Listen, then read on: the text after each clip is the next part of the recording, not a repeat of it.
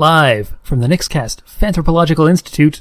Today, we're talking Sailor Moon.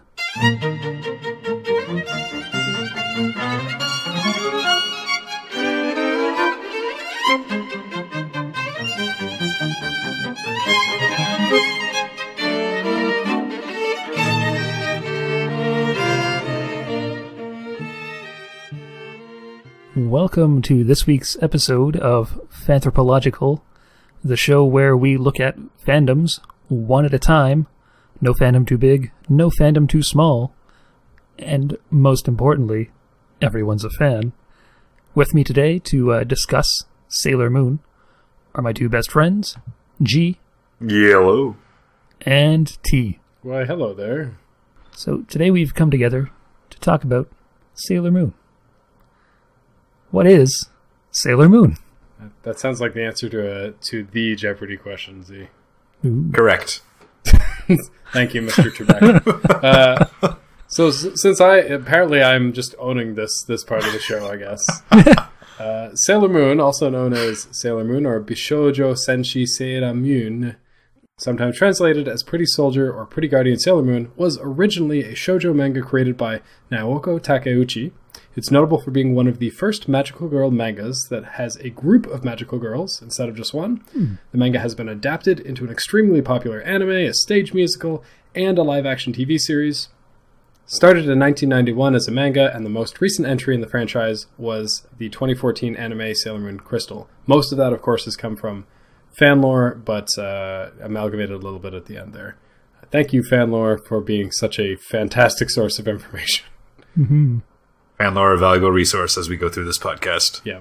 Uh, and obviously, Sailor, we're talking about not the show Sailor Moon, we are talking about the fans of Sailor Moon. Yes. The only real term I found uh, to describe these fans was Moonies, which is uh, Unfortunate. unfortunate. Yeah. Yeah, that's the only one that I came across as well. Um, but it fits. It fits. Okay, cool. Super.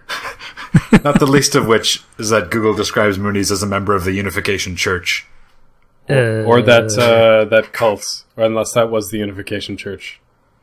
I believe so. Oh, okay. From the name of its founder, Sun Myung Moon. Oh, okay.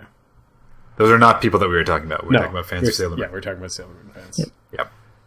Yep, we're talking about fans of uh, something that uh, some young Japanese woman made. Ah, Is this thing on? Yes, yes, it is. Okay. So, one of the things, one of my favorite parts of this podcast is the bits of trivia because we usually find something different amongst the three of us. So, I'm going to pose the question that I usually end up asking, which is what interesting things did you guys find about Sailor Moon fans? Because I found a tie in to a previous episode and a tie in to a future episode. Oh, wow. Ooh. We're moving through the fourth dimension here. Yes. All right, go for it. Okay, I'll do the previous episode because, I mean, that seems kind of relevant. All right, so talking about the previous episode, last week we talked about Twilight. This week we're talking about Sailor Moon. So, mm-hmm. apparently, Marissa Meyer used to write Sailor Moon fan fiction. That part doesn't surprise me too much, that there's an author that writes a lot of fan fiction. But what does surprise me is that you can still actually find her fan fiction online, where she's very open and forthcoming about who she is and what she writes about. Uh, I found that in an article called Seven Authors Who Wrote Fan Fiction because it is actually the best. Uh, she was number five on the list. wow. So take that, tying Twilight to Sailor Moon. Where was E.L. James on the list? I I'm very curious. I will be completely honest, I did not look at the rest of the list. I was on a mission. Still a cliffhanger for those. Uh, like to check the show notes and you can find out for yourself. Yeah. If we're talking about uh, connections, I can uh, connect this section to a later section of the show Okay. because one of the one of the bits of trivia that I stumbled across was the number of people who signed the petition, the internet petition, no less, to keep Sailor Moon on the air. The Save Our Sailors and later the Support Our Sailors Oh yeah, campaign. Hey. Remember Yeah, this? so this is something that a little bit of background here. It's something that happened in the middle of, of the 1990s, a time when the internet sounded like a fax machine being tortured by a cheese grater. and when the internet was also not nearly as big, I don't think Google was around yet. So if you needed to go somewhere No, on the sir. internet, you had to just know the address. Or good old Alta Vista, maybe. Uh, Yahoo, Maybe. Alta Vista, Dogpile. There were- yeah. Um, Lycos, Excite, Web Crawler, Oh, web um, crawler. do you want us to name a few more? Bing? No. Hot Hot Hotbot. Uh, I did not was use that that one? one. Ask Nor, Jeeves, nor did? I. It seemed a Ask Jeeves. sketchy. Don't forget Ask Jeeves. Ask Jeeves, yeah. Okay, this is getting a bit off. And they all And- merged into one being known as Google. Yep. I mean, I don't think they did, but nobody else uses anything other than Google, so I might as well have. Yeah, yeah, pretty much. But the point is, the internet was not as advanced or as uh, easily traveled as it is today. And yet, the campaign, this petition to keep Sailor Moon on the air, managed to get 12,500 signatures. That seems pretty significant for the mid 90s. This is pre-change.org, you guys. Yeah. That too. This is this is circling the web rings. Yeah, oh man, web rings, yes. All right. So tangentially about the fans, I can make it about the fans, but uh, it's more about the property itself. Okay. But I mean, there are people in Japan who are only fans of the Sailor Moon musicals, of which there are just under thirty. Wait. What? Whoa. Whoa. I- whoa. I did not know this. Whoa. And eventually, the musicals kind of got their own storyline and introduced new characters, including a Sailor Vulcan. Wait. Like, what kind of Vulcan here? What are we talking? are we? Are you tying it back to the first episode? Yeah. are we talking like planet Uh, Vulcan? Like a the actual? Is there a planet? Is that a moon? I don't know. I'm bad with astronomy. Uh, you'll have to see the musical to find out. Oh man. All right, I actually have several ties. I have a tie from this week's episode to next week's episode. Right. Wait, sorry, next next a few. Okay, it's the future episode that we planned on doing, as opposed to a future episode which I'm sure we'll end up doing. This is the future. You'll already know if we've done it. Yeah. Um, so apparently, Susan Roman, the voice actress of Sailor Jupiter, the first voice actress, because there's been a lot uh, from the North American dub, uh, is a fan of Harry Potter. Oh. Ah. Uh, I found that out while reading an article. Uh, uh, it was actually an interview with Linda Ballantyne, uh, but there was also they also had the chance to interview Susan Roman, so that was really cool. Yeah. a lot of my researching kind of like well it kind of circled around sailor moon and sailor moon fans and uh it kind of it kind of got into this weird place from the 90s where uh, a few people were concerned about western culture being taken over by this japanimation craze Oh boy. and one such uh, scathing critic wrote an article defending Barbie against Sailor Moon, basically saying Barbie's stronger than she looks. What did Sailor, Sailor- Moon say about Barbie? Well, okay, I guess there's some. Probably Some something background about fighting for here. love and justice. That's, it sounds like her.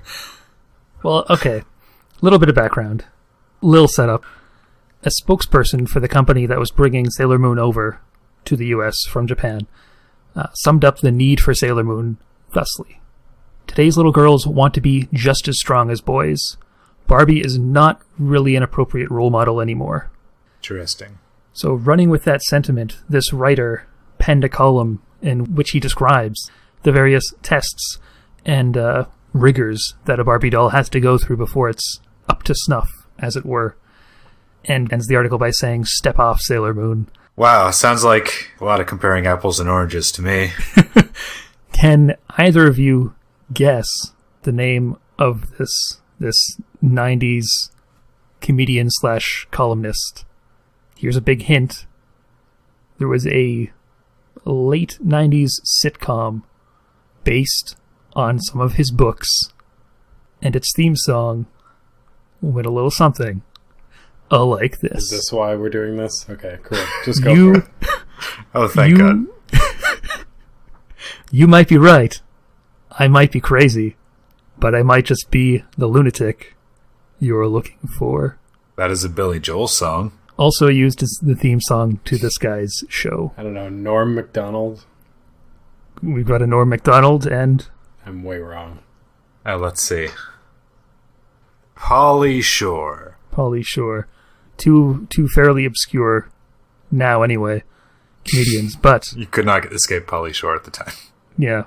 That's why I say obscure now. But this guy, he was obscure then and he's even more obscure now. I'm talking, of course, about Mr. David Barry. Yep, Ah. that's a name I don't recognize. I do because I work at a used bookstore. All his books come in. Oh, I know he had a show. He well, he wasn't weirdly enough, he wasn't on it. He wrote a bunch of books, and some of some of his books inspired a show that was called Oh. Dave's World, but he Oh. was not playing himself. Seemed like a sort of strange thing, but the nineties? Yeah, sure. Sure. So Yeah. I don't know how concerned they had to be about Japanimation taking over anything. Japanimation in quotes. because when they brought Sailor Moon over, not only did they like Americanize a lot of stuff, hmm like you know, pork buns became donuts and etc. cetera, et cetera. Yeah. Um, they flipped the image when it showed anyone driving. really? I did. You know what? I did not know that. because the kids that were watching it were going to be like, you know what? No, that's not right. yeah. Mount. That's that's bizarre. Like usually people behind kids cartoons don't give them any credit. But to give them enough credit to think that they will notice people driving on the wrong side. But like, obviously they wouldn't, right? no. or- I don't know. The Americanization was very strict, And and I'm oh. sure we're going to get to that. and oh. yes, and it is with a heavy, heavy heart that I announce that no longer on the internet. Companion site to Nixcast favorite website, DBZ Uncensored, Sailor Moon Uncensored, is no longer available. no. It's probably in the web archive. It's probably somewhere in the web archive. Okay, so talking ah. about talking about like Man. ancient '90s, Breeze over my grief, please. Go ahead. but interesting '90s um, quirks. I found out about something called the Moonie Code. Did either of you guys? Moonie across that? Code? The Moonie Code. nope. It is a, it was apparently developed in 1997, based off of something earlier uh, called the Geek Code in 1993. And this is going to be really hard to communicate over an oral medium, but I will. We're going to try. but I'm going to try. So basically, what people would do is in their signature for their email or on a news group or in a forum, although based on the reading, this is pre forum, people would include uh, this thing called the Moonie Code. And what it would be is a series of obscure letters and numbers, and I will include it in the show notes because it is a mess. um, but it's like, so it'll start with SM colon 5 plus. And it's like, okay, cool. What does that mean? And it means on a scale of 1 to 10, you're between a 5 and a 6 as a Sailor Moon fan. Whoa. Then there'll be some other block, which is like F colon VM9 plus bracket plus bracket, etc. F is for favorites. V is for villains. So M9 is Mistress 9. I, I don't remember a lot of the a lot of Okay, villains. I vaguely remember hearing Mistress Nine. Uh, and so the plus means liking that character quite a bit, and the bracket plus bracket means liking them more and more. Hmm. Anyway, apparently people would put these things in their their email signatures and their what have yous as an indication of how fanish they were. The geek code was similar, except the the codes were simpler. To explain to some of the younger listeners who weren't around at the time, there were not as many characters as there are now. You had to just really cram everything in to one long, weird, almost unintelligible code in order to convey information to other people. You paid by the character, I'm pretty sure. My my question about either code, Sailor Moon or Geek, is like I'm I'm guessing that these are included in the signatures in emails or messages that you're sending to other people you're pretty sure will understand the code. So why not just say, like, with full sentences or even just words? The same reason that we use all sorts of uh, quotes and other things in normal language because it shows that you're part of an in group. Yeah. Yeah, maybe maybe it was like, oh, I'm just sending this out here. Oh, if if you don't know what it is, oh, it's just a bunch of weird stuff that appeared at the bottom. Who knows what's going on the server? But if you know what it is, Yeah. all right, then you're like, hey, you're like, you know, give giving a little wink, like, hey, I, I guess I just I know what's up. I yeah. Yeah. Like, keep, keep in mind that not everybody would have had email. That's true. And so you may have just had an email just so that you could participate in a mailing list or something like that. True. Yeah. So that was an interesting little tidbit that I found. Uh, another quickie. I apparently found out that uh, there is a Sailor Moon fan club. That part's not surprising. But starting very recently, the Sailor Moon fan club, the current club called Pretty Guardians 2016 2017, what's going to happen at the end of 2017? Who knows? apparently, it officially opened outside of Japan. Yeah. Yes, I saw an article about that. Yes, I'm sure. I figured that Eh. that would Yeah. come up. It- well, it's it's very recent news. Yes. Did you read about what happened when they opened up registration? I did not. It crashed the site. I'm not surprised. Apparently, it crashed the site, and they like sort of pulled back and said, "Uh, we'll open up registration again at a later date uh, to be announced." And it sounds like they're putting on a some sort of cap to the number of people that they're accepting into the, the fan club, and I don't think that's because of the site being overwhelmed when they opened up registration. I think it's just because the club is very exclusive. It sounds it. Yeah, which for a fan club seems kind of odd. It sounds like you get some pretty some pretty dope stuff. Yeah. And also access to even more dope stuff. Like over in Japan, apparently there are things like podcasts that are available only to members and all sorts of crazy stuff. Man. Yeah. So T, you did not read the full name of the fan club. Do you mean the part where the like Guardians and 2016 are rammed together? Pretty Guardians 2016 to 2017 Pretty Guardian Sailor Moon 20th anniversary official fan club. Okay, yeah, that yeah. Now, admittedly, it sounds like there was a reason that you didn't. But uh, that is the full, according to the article, the full name of the club. Yeah. It was a little lengthy. A little bit. While looking through fan lore, and this is this is mostly related to to Sailor Moon, but kind of touches on it. I found out that Naoko Takeuchi collects fanfic. And in her author notes, she actually encourages fans to continue writing fanfic for her universe. Oh wow. Interesting. I, I guess there's no like promise of like I will use it, but just like no, no, no. she should, which is totally fair. Mm-hmm. But just like, like I enjoy that you enjoy it, kind of thing. She likes like people probably come up with a lot of ideas that she didn't even think of. Totally. I feel like this is stepping a little bit outside of the uh, realm of trivia, but when uh, the show was going off the air in North America, apparently that's when a lot of people started to take to fan fiction Ah, for Sailor Moon because they wanted more stories, so they had to make them up themselves.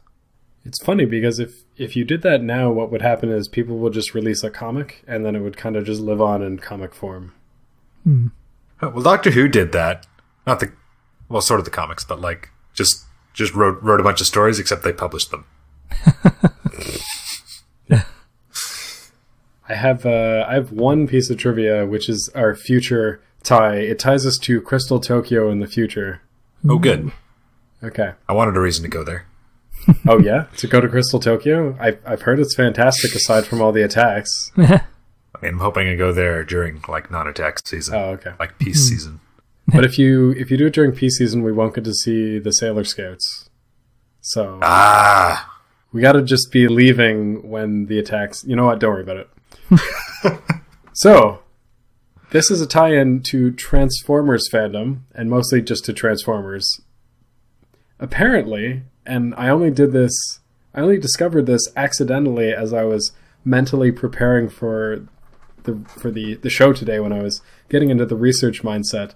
I was listening to the Sailor Moon songs from the hit TV series soundtrack. A dynamite soundtrack. Uh, I I think I think it still holds up. I, I had it on cassette. I listened to Rainy Day Man the other day, Nice. Wow. and it was great. Big fan of Only a Memory Away. My second favorite. Moving on. So apparently, there is a song on that album called "She's Got the Power," which is performed by Stan Bush, Oh, who you may know as the vocalist, perhaps the the writer of the song "The Touch." the touch. Yeah, from uh, the Transformers movie. Yeah. Oh, You got the touch. Bum, bum, bum. You got the power. I ain't seen no any kind of Transformers movie. Oh, all right. Well, that was my tie-in to the future. man, man. Yeah. When you said she's got the power, I was going to say I remember it well, but I don't. I remember it, but not well. Yeah, I did. I did not remember it at all, even though I'm pretty sure I got that album from you or somebody else. And Oh, I had it on This is cassette lot. tape. Yeah, Little little inside knowledge here. I was a pretty big Sailor Moon fan when I was a kid. I had a friend that got me into it. I started watching it. I had watched Dragon Ball Z when I was I don't know six maybe, but I didn't register like oh this is anime mm-hmm. or like this is Japanimation or whatever. it was just another Saturday morning cartoon. Yeah. Right. I watched it a lot when I was when I was like five or six, and then probably forgot about it. But when I saw Sailor Moon, I was a little older. That was the first one where I was like, ah, this is this is anime. This is Japanimation. This is that stuff everyone's talking about. So it was pretty much the only anime on for a while. Yeah. And so because I enjoyed like watching all like the tropes of anime and like a little sweat drop and uh, the tears and just everything everything being a little bit different and it being serialized. I mean the first first episodes were a little episodic, Yeah. but it did have like an, an ongoing arc, which very few other cartoons did at the time. So it was basically my gateway into anime, and it was like the only anime available. So I watched it. I watched a bunch of it. But as with Dragon Ball Z, as we would find out, there were only a certain amount of episodes that were brought over to North America, and they just keep replaying them. So after a while, I lost interest. But I was uh, I was big into it. I had stickers. I had bubble stickers. I had a binder printed out on the internet of signs that you may watch too much Sailor Moon. do you remember any of those? Um, let's see. It was like it was like you in in like a a half asleep haze. You flip the channel to find Popeye the Sailor Scout. I'm Popeye the Sailor Scout. Uh, you have a long, protracted debate over whether there is a sailor from the tenth planet Chiron, and one of them was like, "You made this list." I don't remember too many other ones.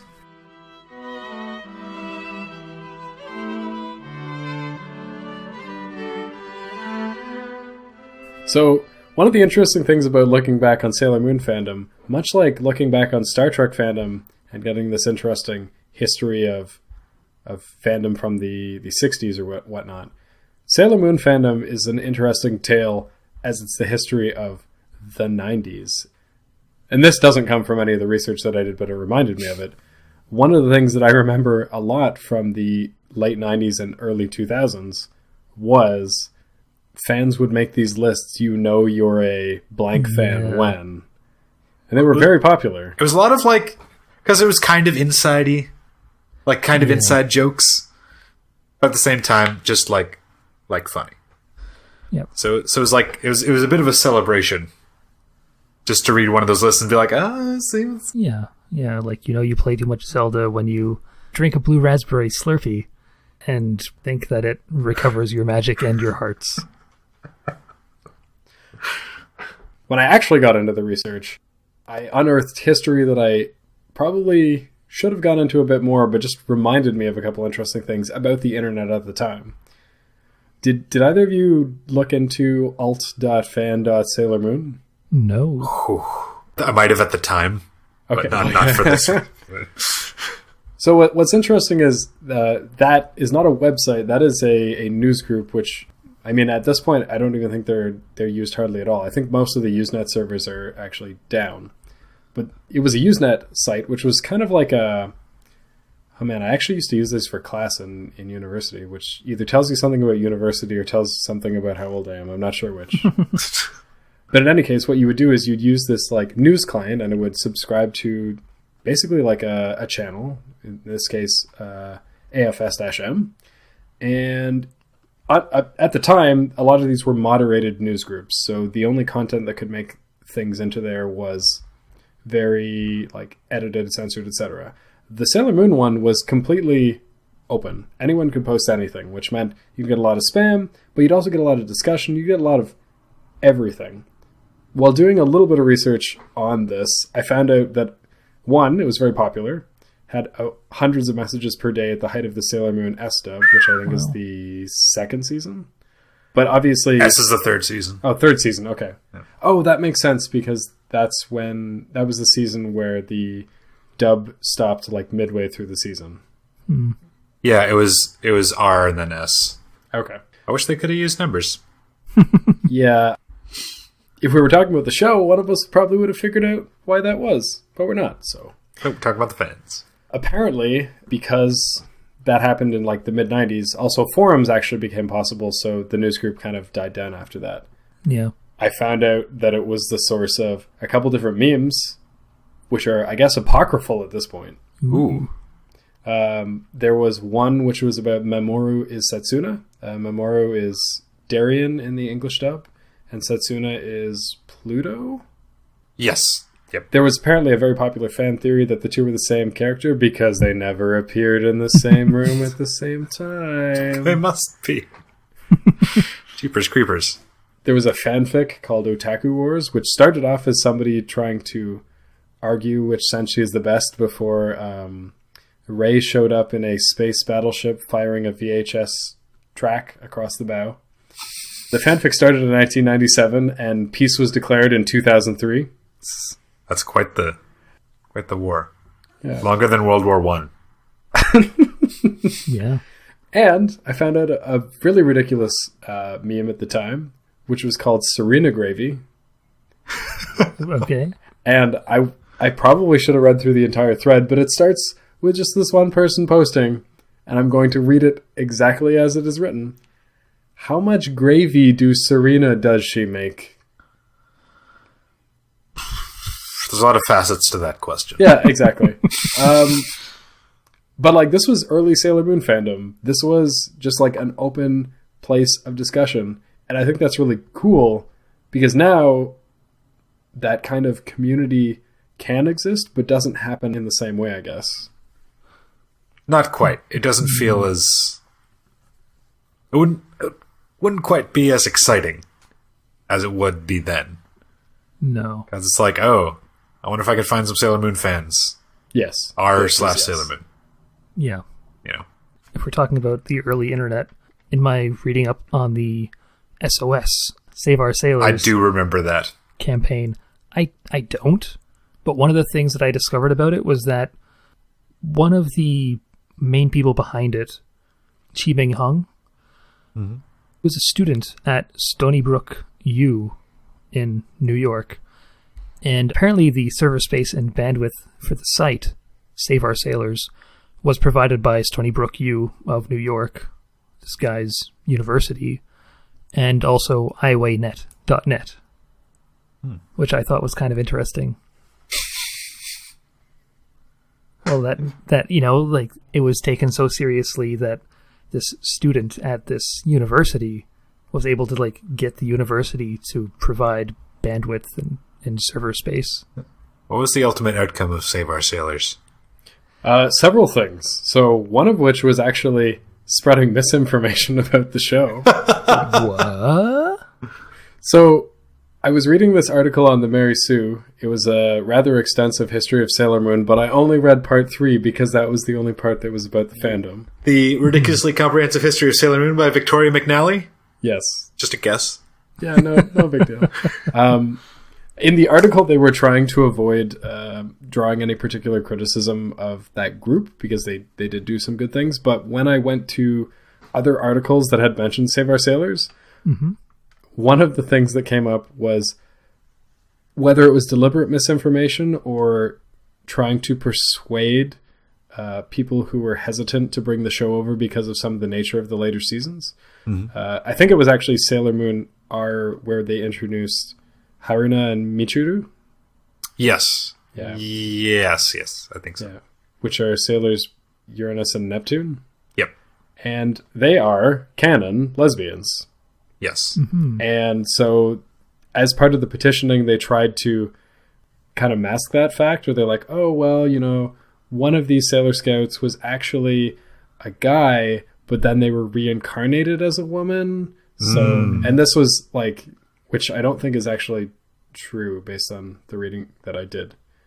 Anyway, so that was one of the things. And also, um, Pop So- was, oh, sorry, go ahead. I was going to say also Zoisite and Malachite. Yeah. Oh yeah, no, I like. There's lots of stuff to talk about. Yeah. I, in, in the other segment, but I mean, that was one of the bits of information that they they spread. I think it was an effort to try to convince people. That's like, no, no, don't worry about this. This isn't objectionable. It's fine. Which was one of the arguments for for bring it over. I guess censorship. Yeah. Another part of that campaign was one of the main advertisers during Sailor Moon was Pop Tarts. hmm So they thought that if I can't remember if it was they petitioned Pop Tarts or you bought a lot of Pop Tarts, that that might help spur on bringing the show back. Uh, the old Chuck Gambit. well, pre-Chuck, Pre, it was pre Chuck, yes. yeah. Uh, and but what happened was the show came back and Save Our Sailors attributed it to that. But one of the main advertisers when it came back was actually Kellogg's, so it had nothing to do with it. Oh, Or General Mills, Kellogg's, whatever. I think General Mills because if you go to the website Save Our Sailors, there's a list of the companies that uh, that helped out that gave their support, and General Mills is on the list along with things like the Cartoon Network, Kodansha Comics, Nielsen Media Research, Pioneer slash Geneon Entertainment, Toei Animation, Canada's own YTV. oh yes. A Corus Entertainment Company. That's right. Man. So I mean, as as much inf- misinformation as it sounds like they did spread, they had a lot of support. So I mean, they were doing something right. I mean, I still, I still feel I need to catch up on the rest because, like, I didn't see anything post Save Our Sailors. Man. Well, apparently, actually, a bunch of people from the website moved on to another site called Moonchase, which is a fan site that attempts to bring you all the latest news and sightings and like merchandise information related to Sailor Moon. Ah, Yeah. interesting. um, so fans have not stopped trying to petition for changes uh, with regards to Sailor Moon. Okay, all right. Did anybody else come across we want WeWantSerena.com? No. No. Oh, okay. If you could see the look on my face. Bit of a long read, but I think it's going to be worth it. Okay, all right. This is this is the manifesto of we WeWantSerena.com. Oh, Oh, okay. Keep going. Get going. All right. All right. This site has been constructed by fans of Sailor Moon to advocate one goal. Let Sailor Moon keep the name Serena in her civilian form in any English language version of the 1990s Sailor Moon televised animated series. This is not a petition for or against a re-release of the old Sailor Moon anime or re-recording its audio. All we want to hear is the name Serena if that animated series returns to television in an English-speaking market. Why did we need to create this website? Because we discovered that a vocal minority of English speaking Sailor Moon fans had been driving the discussion of Sailor Moon across the internet. They gave the impression that they wanted Sailor Moon to not be translated but to be brought forth as Japanese as possible. They do not want a product in English but one that is a mixture of English and Japanese languages. Contrary to the perception that has been shaped by the internet, countless fans of Sailor Moon in North America prefer the existing adaptation, which included a localization of the names and music. Sailor Moon fans who watch Sailor Moon on North American television do not want to see the same footage they watched as a child, with completely different music and names that do not match the characters they were previously shown. We do not want a new generation of Sailor Moon fans to present it a completely different product from what we grew up with using the same footage of the show we watched and loved. However, the re-released manga from Kodansha USA reflected the demands of the vocal internet fans and for those of us who disagreed. This was the last straw. All across the internet, fans of Sailor Moon have criticized the error-filled volumes. In spite of what certain industry insiders have commented, fans of Sailor Moon do not want a product with unnaturally constructed English words that mimic Japanese grammar to the point of incomprehensibility. In fact, many fans do not want stereotypical Japanese names. The re-released volumes of Sailor Moon have sold well in spite of this mistreatment, not because of it. We want to add a collective voice to those who are displeased with the direction the manga has taken, and to make it known that to us, Serena is Sailor Moon, and that Sailor Moon is Serena. We want Serena as Sailor Moon. Wow. Whew. Jeez. That is a wow. Man. I mean, f- like, like culturally, Usagi is as much of a spoiler as Serena, but still, still. The, I'll upon it via the article on the site called Saying No to the Other Name Oh wow. and lists several points as to why the other name is inappropriate to use in North America. Be- because it's a Japanese word. Do you want I me to go through them? Do you want me to read them? no, please don't. No, please no, don't. no. I mean, okay, like. I, was, just gonna I make- mean- I was just gonna get in the jibe uh, because it's because it's a name that's in Moonspeak. Uh, don't please don't do that. I'm not. I'm not going to. You All right, it's find it. Find it in the show notes. It is fascinating. man. oh I mean, man. that is fascinating because that that touches on something which, I, I mean, we've only rarely touched in a previous podcast, but hasn't really been talked about either. The whole this is like the beginning of the sub versus dub, and it's not really about the difference in the languages. It's mostly about hearing similar stories told in different ways and just being brought up with them. Yeah, and um, I think this was slightly before the release of Sailor Moon Crystal. And having watched some of Sailor Moon Crystal, I'm so sorry, people who run WeWantSerena.com because they did not definitely did not get their wish. So, talking about the the manifesto about Serena, I came across something that is probably the most true to that wish they could possibly find. So, despite all of the localization efforts for the manga, the television series, one series that I suppose that has never made it across to North America is Sailor Moon Stars or Sailor Stars Okay. Yeah. the the like pre crystal season where you have the three starlights who are men who transform into sailor scouts and they're pop stars and there's another smaller sailor moon anyway apparently a group um, and they are not the first group. I, f- I found an earlier group um, mark sprague. Sprague? I can't i don't know how to pronounce that. He made a, a fan dub that took over from uh, after the cloverway dub stopped. But uh, this group Fighters for Love, who made the Stars fan dub, and you can go to starsfandub.com. And I did watch through a bunch of this. It is a very impressive, true to the DiC dub, like re, uh, I don't know, like adaptation of the the Sailor Moon Stars Really? season. So it's they've taken the same opening, except they've used clips from that season. They include all of the goofy transitions. They've included the beginning of episode. It's like Sailor Moon's really in a pickle this episode, guys. How will she? Mirrors are like evil and stuff. It's like, what will they do? Like they've got all of that. I got it down. They've got it true to it. So whoever wrote that manifesto, those folks are with you. I find it I find it really fascinating that uh, the people behind we want serena.com are so adamant about maintaining the sort of englishness of the original dub and like keeping as much sort of japaneseness out of it as possible because in this article that I read by Mary Grigsby called Superheroine Meets Barbie one of the points that she makes was that it seems like Sailor Moon is this thing that basically embodies Western values that have been Japanized. Huh. I don't really. Well, like her her point is that you know culturally Japan um, women are very much in the private sphere. Their their places in the house, more or less. Ooh, okay. They're There's- they're the they're the uh, the bearers of of uh, romantic emotions in the Japanese sort of uh, social milieu. Whereas you know in the West, women have uh, have more freedom, have more ability to you know have a career or just be out there as individuals. Whereas that's not the case in Japan.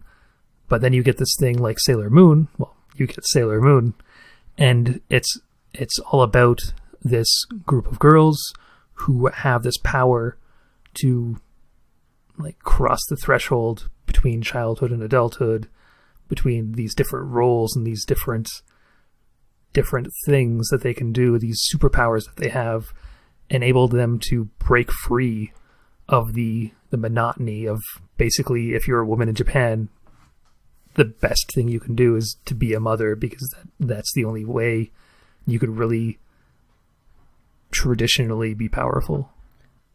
That is a fantastic segue, Z, and that brings me to what I think came up quite a bit in my research, and probably your guys' research as, as well, um, on Sailor Moon fandom. And that was this idea of. Um, at first, I thought it was strictly feminism, but it, it was this crossing of feminism and femininity, and how how magical girls in general, but more specifically, Sailor Moon, was really this like strong feminist touchstone for a lot of people growing up.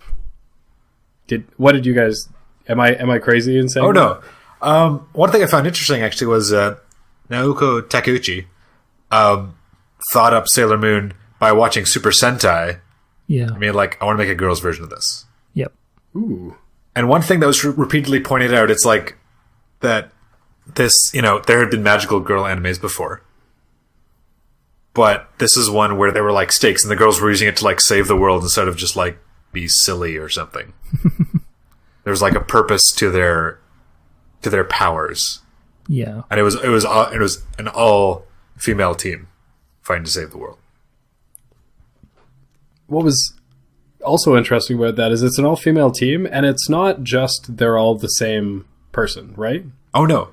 Here's a quote from an article that I, I read called How Sailor Moon May Be a Feminist, an ode to magical girl shows. They're girls we can relate to, who are not perfect and have real life problems, and yet are still admirable. Usagi herself often cries, is clumsy, eats a lot of junk, gets bad grades, and yet she's still a caring person who, over the course of the story, matures into a determined woman who is more than ready to fill the big shoes awaiting her as Neo Queen Serenity of Crystal Tokyo. But as mentioned before, if you can't relate to Usagi, or the many other magical girl protagonists made in her image, there are usually other characters who fit the bill. And then many people mentioned the wide variety of, of character archetypes within Sailor Moon. In particular, a lot of people highlighted Makoto, which is Sailor Jupiter, how she's very tomboyish and um, not particularly feminine, and who actually learned. Uh, oh, I wish I could remember the anecdote. Something about she actually learned to cook Oh, that's right. I remember that episode. Oh, here it was. Um, Additionally, the series often makes a point of commenting on how the less traditionally feminine girls have trouble coping with gender roles, like how Makoto learned to cook because she was mocked for being a tomboy. Um, but like Amy is very bookish, and Makoto is uh, athletic. Michiru is artistic, and so all of these people succeed in their own ways. You don't have to be like. There's no ideal of femininity. I mean, the girls all look pretty. Um, and another piece that I read actually talked about how that probably has a lot more to do with Naoko Takeuchi's view of herself. Huh? But also, I mean, Yeah. that's not like that's just a general uh, anime and, and manga and cartoon thing, right? Like a lot of them are idealized versions of people. Yeah. Yeah. Actually, in an interview that I read, um, that was with Naoko Takeuchi, she had said that like she was asked which one is her favorite, who's her favorite Sailor Scout. And she said, "Well, Sailor Moon because her personality is modeled after me." So Fair enough. yeah, and I mean the the style of uh, of of art that she uses is there's like there's a tradition there as much as there is in the vein of uh, people like Osamu Tezuka. Um, but like Sailor Moon is definitely following in the footsteps as far as its art direction anyway. Um, of things like the Rose of Versailles, which which is a a manga, and I think there's an anime later on um, about the daughter of a French general during the time of Marie Antoinette. But because she is the daughter of a general, she's trained and treated like a boy, so she is like given this position of power and treated in society like a boy, even though she's a woman. and that leads to all sorts of complications, like not zany complications necessarily, but like relationship complications, social complications, all of that stuff. When did Utena come out? 1996 was the manga, Okay. All right. so after Sailor Moon. Coincidence. I think not. I mean, time is not a coincidence. No, no.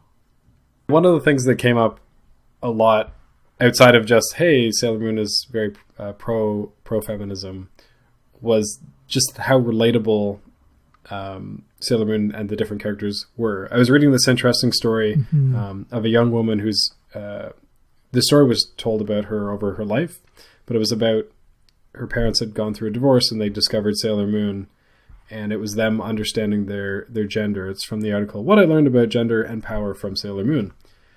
And touching on what you mentioned earlier, Z, about kind of the idealized Western values, but from a slightly different perspective. Mm-hmm. Uh, she wrote in this article I realize now that being a girl, or identifying as one, is one of the hardest roles to inhabit in this world. A girl is supposed to be so many things attractive, graceful, polite, quiet, valuable, valueless. But none of these traits guarantee that she'll be taken as seriously as a thinking and feeling human being. On the other hand, the absence of those traits can often invite violence, or at the very least, judgment. And but like Sailor Moon contrasts that because later in that article, the person is like, Sailor Moon isn't just fighting aliens, but a world of adults who want to destroy everything beautiful in girls. In order to save the people she loves, she fights and gets hurt and breaks down and even completely fails at times.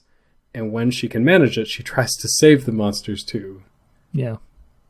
And like, I, I have just like a huge list of like heartwarming quotes about the sense of equality and countering like I don't want to say it's anti-masculine, but just like countering this idea that masculinity is is necessary or like the way to be.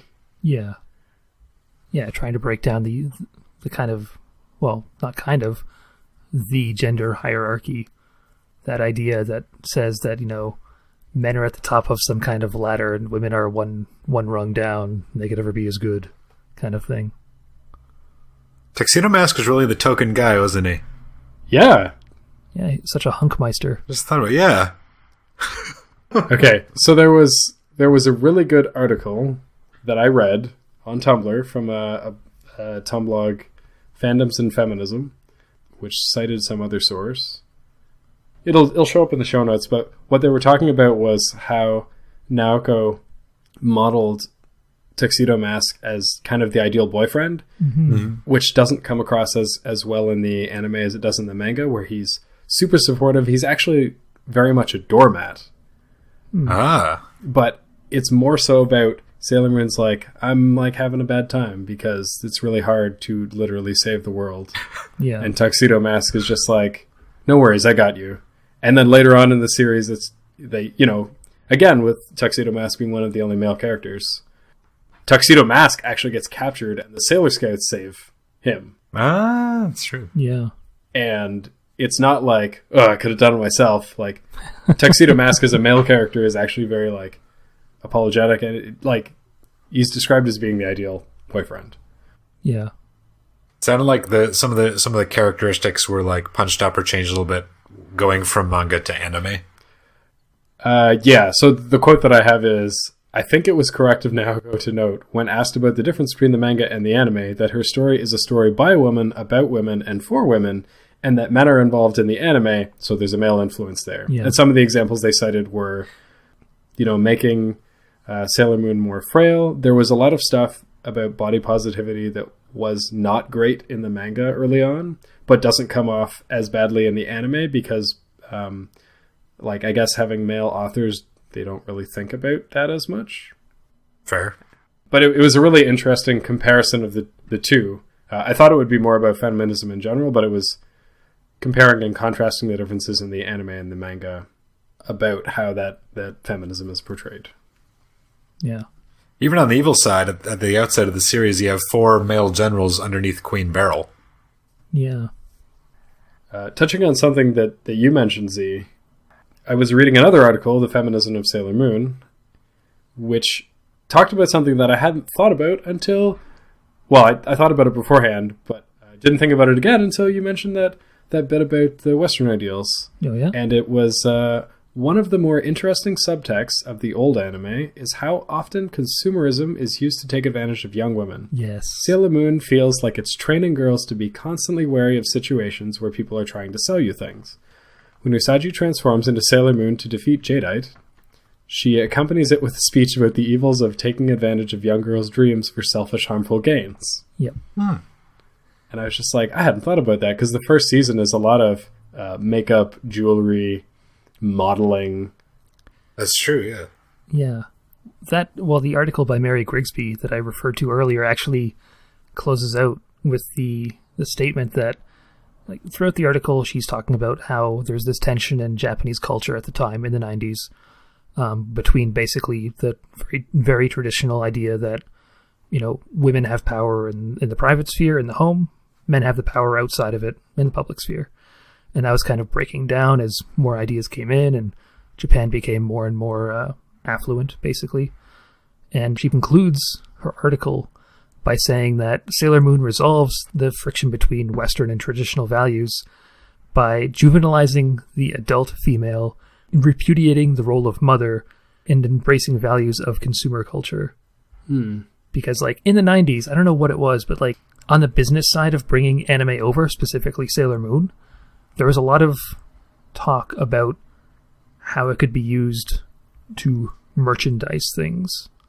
And I think part of it is because previous properties that had come over from Japan, like um, like the Power Rangers, were very much about being cross media properties, so to speak.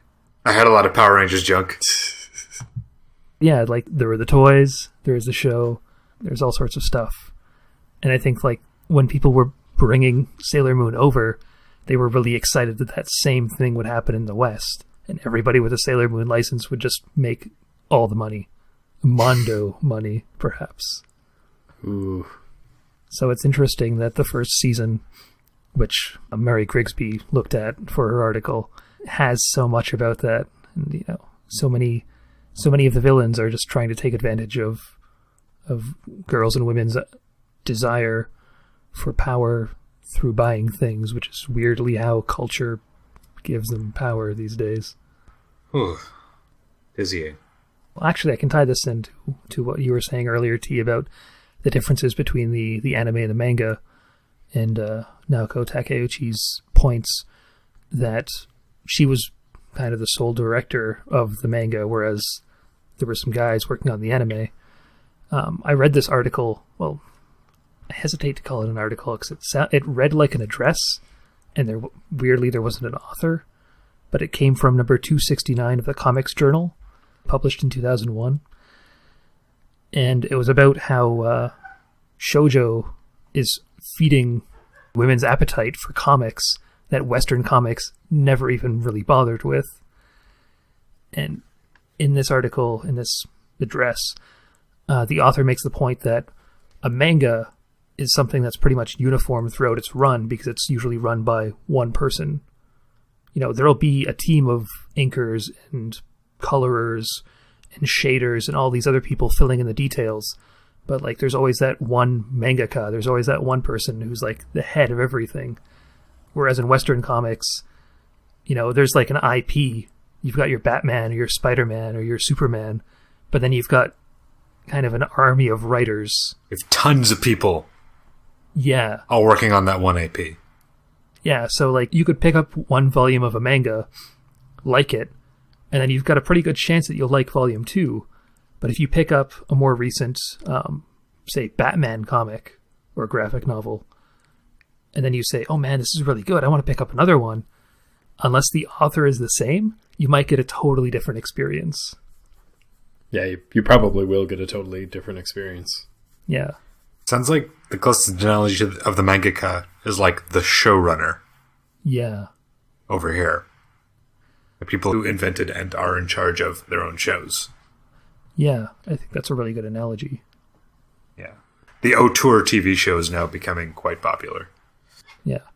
And I mean, tying that back in again to feminism, the writer of this piece tells a story of when they were at Seattle's Emerald City Comic Con, and they saw a little girl, you know, in a full kimono, total cosplay, just leaving the convention with her parents, and they overheard her complaining that there was hardly any manga around, because in the early 2000s, manga wasn't as as easy to find as it is today, even here in North America. And then the author goes on to explain how he told this story to the various you know, vendors and um, industry insiders and like comic book publishing people he knew at the convention. And the consensus that he got from all of them when he told them about this little girl leaving the convention because there wasn't enough manga was good. Brief, brief aside, London City Comic Con had no manga. there was like one place that had some. Well, if you'd complained, you know what the answer would have been. Yeah. Good. I mean, not that we prepared for this, and we'll probably talk about this in another episode. I feel like we're going to punt, keep punting this down the road, and this is the closest that we've got. There's probably a very common theme of like, you know, comics are a boys' club, Yes. Yes. and manga, while not exclusively a boys' club, has an entire genre, shojo, mm-hmm. that is not dedicated to women. I but like I have probably several shelves filled with shojo because mm-hmm. it's great. hey, man, I remember when Shonen Jump finally came over, and then like a year later, uh, Shojo Beat, Shoujo Beat came out. yeah, hmm. I got that too. yeah.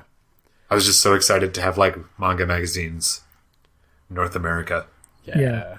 But like comics very much a boys club. Manga while not exclusively a boys club at least has that opening because it's like well there's shojo. There's um I guess I wouldn't I don't want to make a, a call to say that it's more broad but it's just like it's less targeted at a particular demographic. It's just stories that people write and want to tell. Yeah. Don't feel too bad about going broad because, I mean, the writer of this piece, uh, which is entitled She's Got Her Own Thing Now, says in the article Shoujo is about human interaction. And, like, if you want to paint something with a really broad brush, I mean, there's your broad brush. But the author's point here is that because shojo is more about human interaction than, I don't know, people beating people up. I don't know. I don't know what shonen stuff's all about these days. Uh, well, friend, friendship, honor, Right. Right. Strength, yeah. whatever. Yeah. So there's that human interaction even there. Well, after I really started to get into anime beyond what was on television and started to go to conventions and buy it and stuff, one of the anime that I really planted my flag in early on, and T can attest to this, Fushigi Yugi. Oh man. I showed your anime if there ever was one. Yeah. Oh yeah, for sure. With author whose name I don't remember, even though last week I totally remembered their name and You- thought they were the author of Sailor Moon. Iwatase? Yes, sorry, it's Iwatase. no, I was th- it was the one for Ranma One Half. Oh, okay. Uh-huh. That was the one. Rumiko thinking of. Tak Takashi. Takashi? Why do I know all these? Why do I still remember all of these I don't know. I never read Ranma One Half. no, but you might have seen Inuyasha, I I did. which is the same. Author. Yeah. talking a little bit about manga or, or just not being defined to a particular demographic a lot of the the things that i read about sailor moon were people reflecting on how pro like femininity it is. So not exclusively talking about feminism but obviously having that slant that like you know women can be whoever they, they want to be. Um, one of the quotes that i got in here um, from that feminist and ode to magical girl shows, let's talk about magical girl shows and femininity. In a lot of more typical superhero shows, the token female character has to learn how to be strong in traditionally masculine ways. While there's nothing wrong with female masculinity, it's often framed as if successfully being like the boys is how these girls succeed at anything else. Magical girl shows turn this on its head, giving magical girls feminine outfits and even girlier weapons or attacks there was a another one which is in the same vein uh, from an article frill clad warriors of justice and girl power and uh, it goes and there is that all important message again simply because you are a young woman it does not mean that you are weak you have the potential to be powerful and you and your peers do not have to sit back and be the squealing, swooning victims in any system. Not in spite of, but because you're a girl. You can go kick your evil oppressors in the chest with your pink, ribbon tied shoes, blast them with your flowery wand, and use the power of your unshakable bonds of friendship to shoot the uh, jerks out of your lives and into oblivion. It's not a not a hundred percent faithful quote, but Well, yeah, I remember one of the things that I liked about Dragon Ball Z, and one of the things that I liked about Sailor Moon, is they all had moves. Yeah. You know what I mean? Yep. Yeah, and that was, you know, I was down with that, regardless of the type of move. hmm This was all, it was all like, like codified and mythologized and a neat little package. Anytime there's a team where everyone has their own specialities and stuff like that, I'm on board. Sailor Moon had a had a lot of that. Oh yeah, I guess a nice thing tying like shojo and shonen is while both of them take similar ideas and apply them differently, they both have this common element of, um, you know, and even in shonen, even the the like the the protagonists, the good guys, the goal is not always to like destroy or blow up or murder or kill. I know that's not the case in DC and and Marvel, but Yeah. that's kind of like the ethos of the characters. It's like, you know, where I want to try to make you better. In Sailor Moon, it goes one step beyond that. It's like I'm going to heal you. I'm going to make you better. It's not about setting you on fire or, or doing whatever. It's about like, you know what? I want to make this place a better place. There are several of the um, villains who are like redeemed, yes. Yeah. like unnecessarily, but redeemed.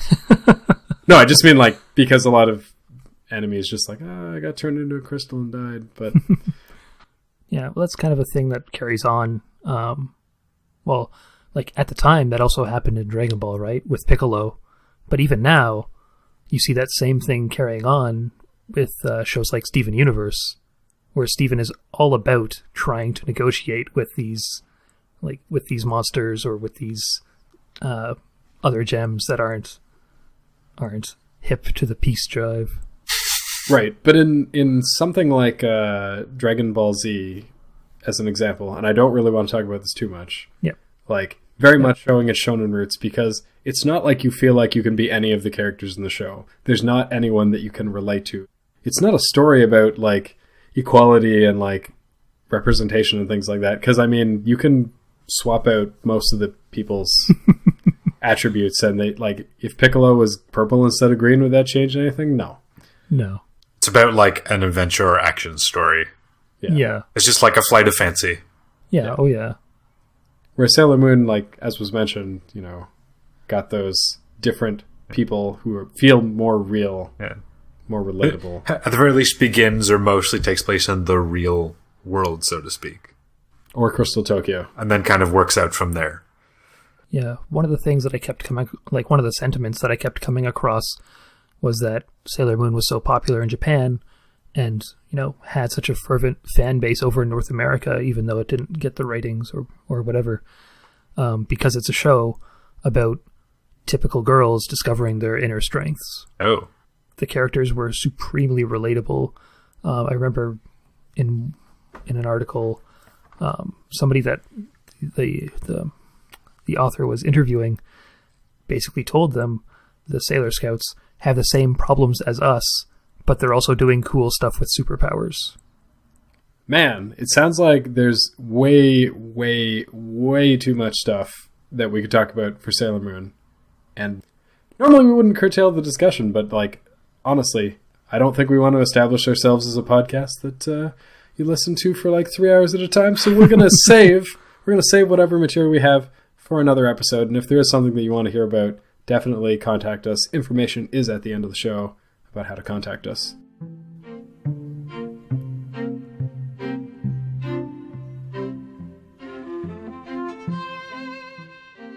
This is the part of the show where we kind of highlight uh, something interesting that we found in our research, a post to the community. I'm going to cheat, and I found something that I thought was really impactful that was not a community post, it was actually just part of an article. okay. It was from an article that I know at least G read, and possibly you read it as well, Z. It was from the exhaustive uh, Sailor Moon History from the Mary Sue. Ah, A very good article. It was fantastic, and I had I more time, I would have read the other three parts. I did. It's a great read straight Okay. through. Wow. Okay. And the, the quote is as such To an outsider, watching people dress up as Senshi and act out scenes or take pictures with one another probably looks kind of dorky, much in the same way that all fandoms look dorky when you're not currently entrenched in them. And I don't know about you, but sometimes it's surreal thinking about how much of an impact Sailor Moon had on my life, and how much I still think about it on a near constant basis, even when I'm not writing 3,000 word articles once a week about it. Seriously, I had Sailor Moon bedsheets growing up. I, a fully grown woman, have dressed up as a cartoon character whose face I once used to sleep on. When I see people coming together over shared love of this series, though, it's hard not to get excited about it. Sailor Moon fandom isn't exactly a perfect utopia, and there are arguments and controversies and problems, just like there are whenever you get a big group together who are all interested in something. But Sailor Moon was and has been so important to me, and it's amazing to see the joy, talent, and camaraderie shared by people all across the world, especially by other women who grew up with the show's empowering message of believing in yourself and your friends, just like I did. I thought that was a really good quote. That's really good. I got I got something else in, the, in a similar vein actually, which comes off like a community post, but is also an article from a Vice article by Eleanor Fye called "Sailor Moon fans are the best people on Earth." ooh, I am liking this already. Okay, this is kind of funny, so I'll read pretty much the whole thing. Unfortunately, the episodes that aired on US television were dubbed and heavily edited. Queer characters were portrayed as straight, and entire storylines were often restructured or rewritten. If you wanted the good stuff, uncut Japanese originals with subtitles, you had to work for it.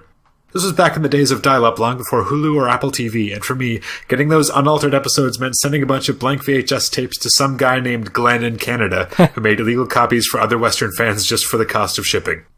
This was damn near a full time job for him, and he did it purely out of a deep love for the series. Once Kazaa became a thing, I often spent four to eight hours on a good day waiting for a two minute clip to arrive on my hard drive.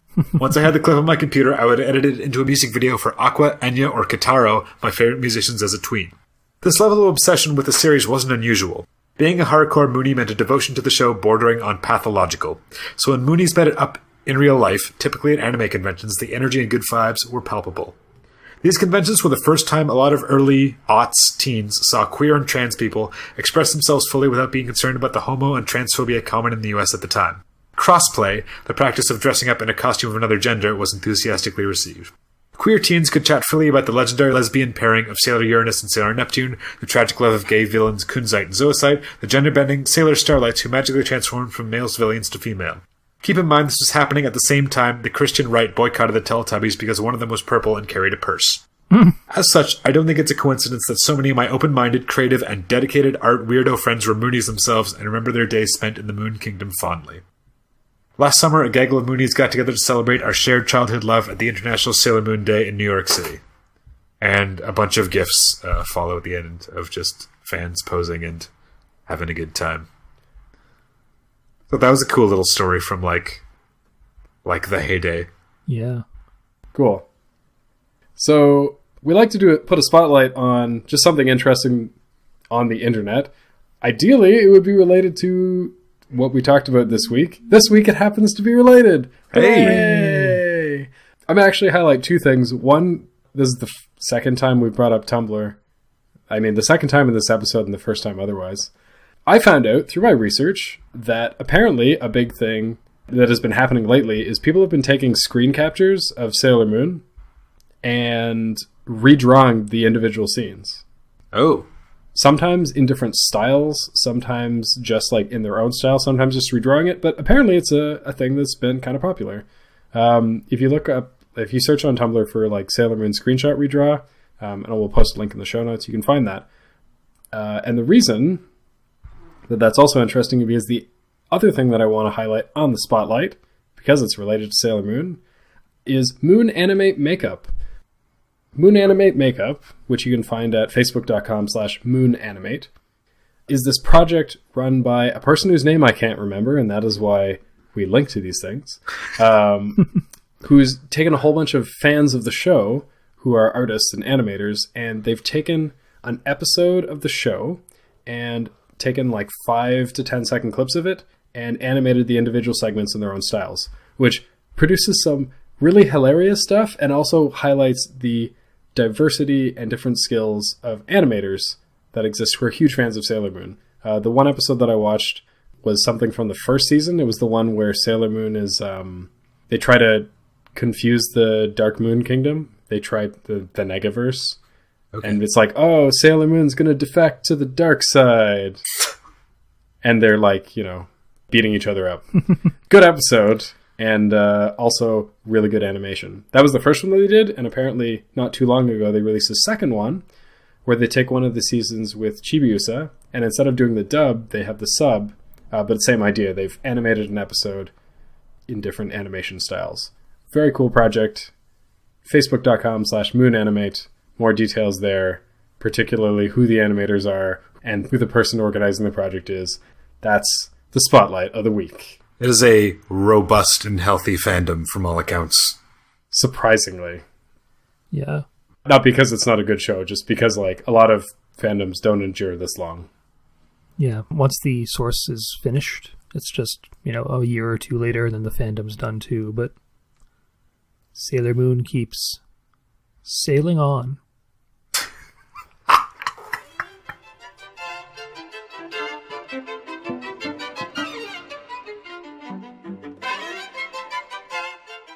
All right. So having done all this research and uh, you know watching a little bit and looking into it, are you guys interested in this fandom of of getting a little more Sailor Moon in your life? I will admit that already having been a fan of Sailor Moon, it has probably rekindled my interest in Sailor Moon. Mhm. Uh, I will begrudgingly watch Sailor Moon Crystal. uh, but more importantly, I'm very interested in reading the manga now because at first I was kind of off put by the style because, in as much as I like reading shojo, uh, it's just kind of old. So it has a very classic shojo style of drawing. Anyway, s- sometimes the art is really a big thing for me. But I, I feel like I, definitely want to like go through it and read the manga and kind of see the differences now, and because apparently the anime slows down the pacing quite a bit. Ah, yes, the dreaded filler episodes. We're reading about those at Sailor Moon Uncensored. Uh, not even filler episodes. It's just like because you have an anime and because an anime is a TV show and you want to pace out the episode in a particular way, you end up, I don't know, having comparing manga and anime, you get completely different pacing of different events.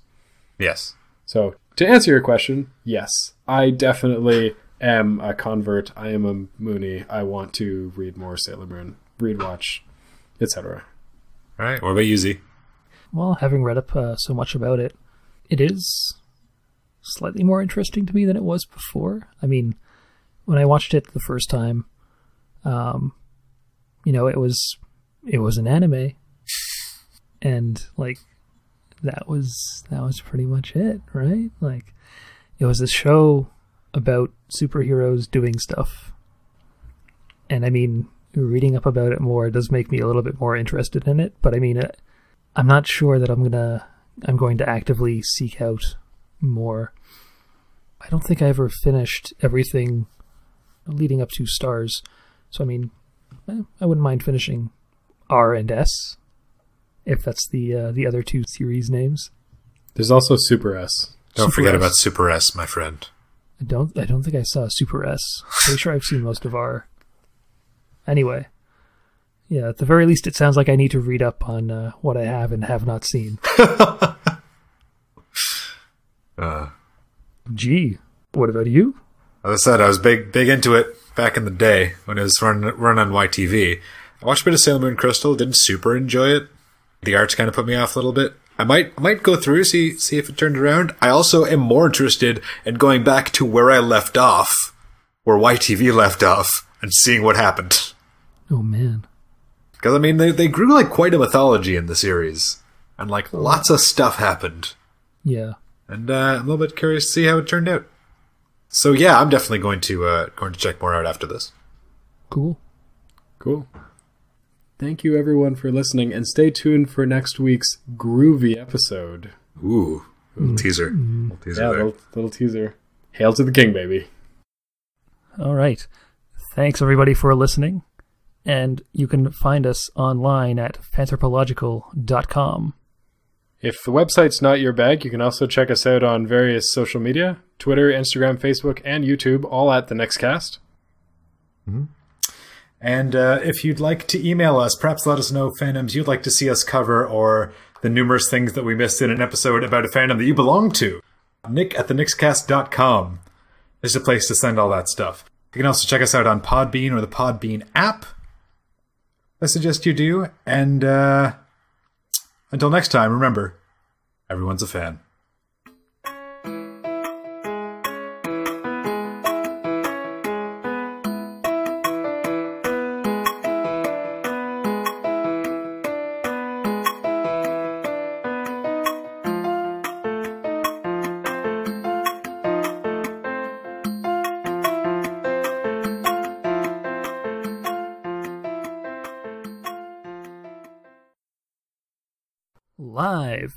From the Nixcast Fanthropological Institute, this is Fanthropological, and that's how the intro goes. yes, yes. I wish we had achievements because I'd be like, first person to do this is Z.